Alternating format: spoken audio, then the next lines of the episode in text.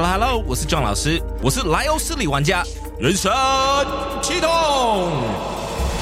首款多平台开放世界游戏《原神》，即刻点击下方资讯栏了解更多。Hey there，欢迎收听二零二零年 Apple Podcast 十大热门节目《通勤学英语 Fifteen Minutes Start Today》，我是庄老师。想在通勤、午休、独自喝咖啡的时间，让自己沉浸在英语环境，提升英语力吗？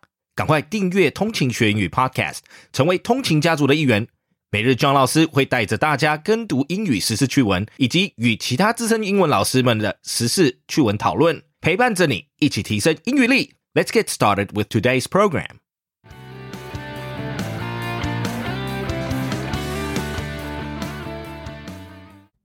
Bookstores are keeping this tiny Spanish village alive.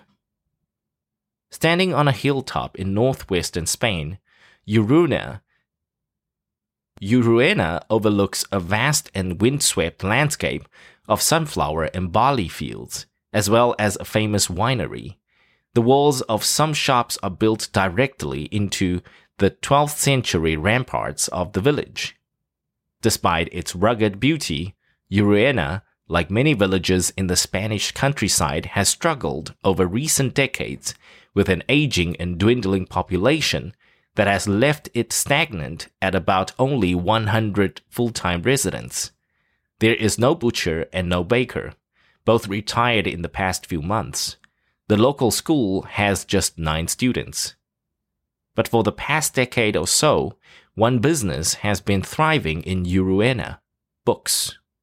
There are 11 stores that sells books, including 9 dedicated bookshops. I was born in a village that didn't have a bookstore, and where people certainly cared a lot more about farming their land and their animals than about books, said Francisco Rodríguez, the 53 year old mayor of Urueña. This change is a bit strange, but it's a source of pride for a tiny place to have become a cultural center which now also certainly makes us different and special compared to the other villages around us. The attempt to turn Urueña into a literary hub dates to 2007, when provincial authorities invested about 3 million euros to help restore and convert village buildings into bookstores and to construct an exhibition and conference center. They offered a symbolic rental fee of 10 euros per month to people interested in running a bookstore. The plan was to keep Urueña alive with book tourism, modeling it after other rural literary hubs across Europe, notably Montmorillon in France and Hay-on-Wye in Britain. Hay has long hosted one of the continent's most famous literary festivals.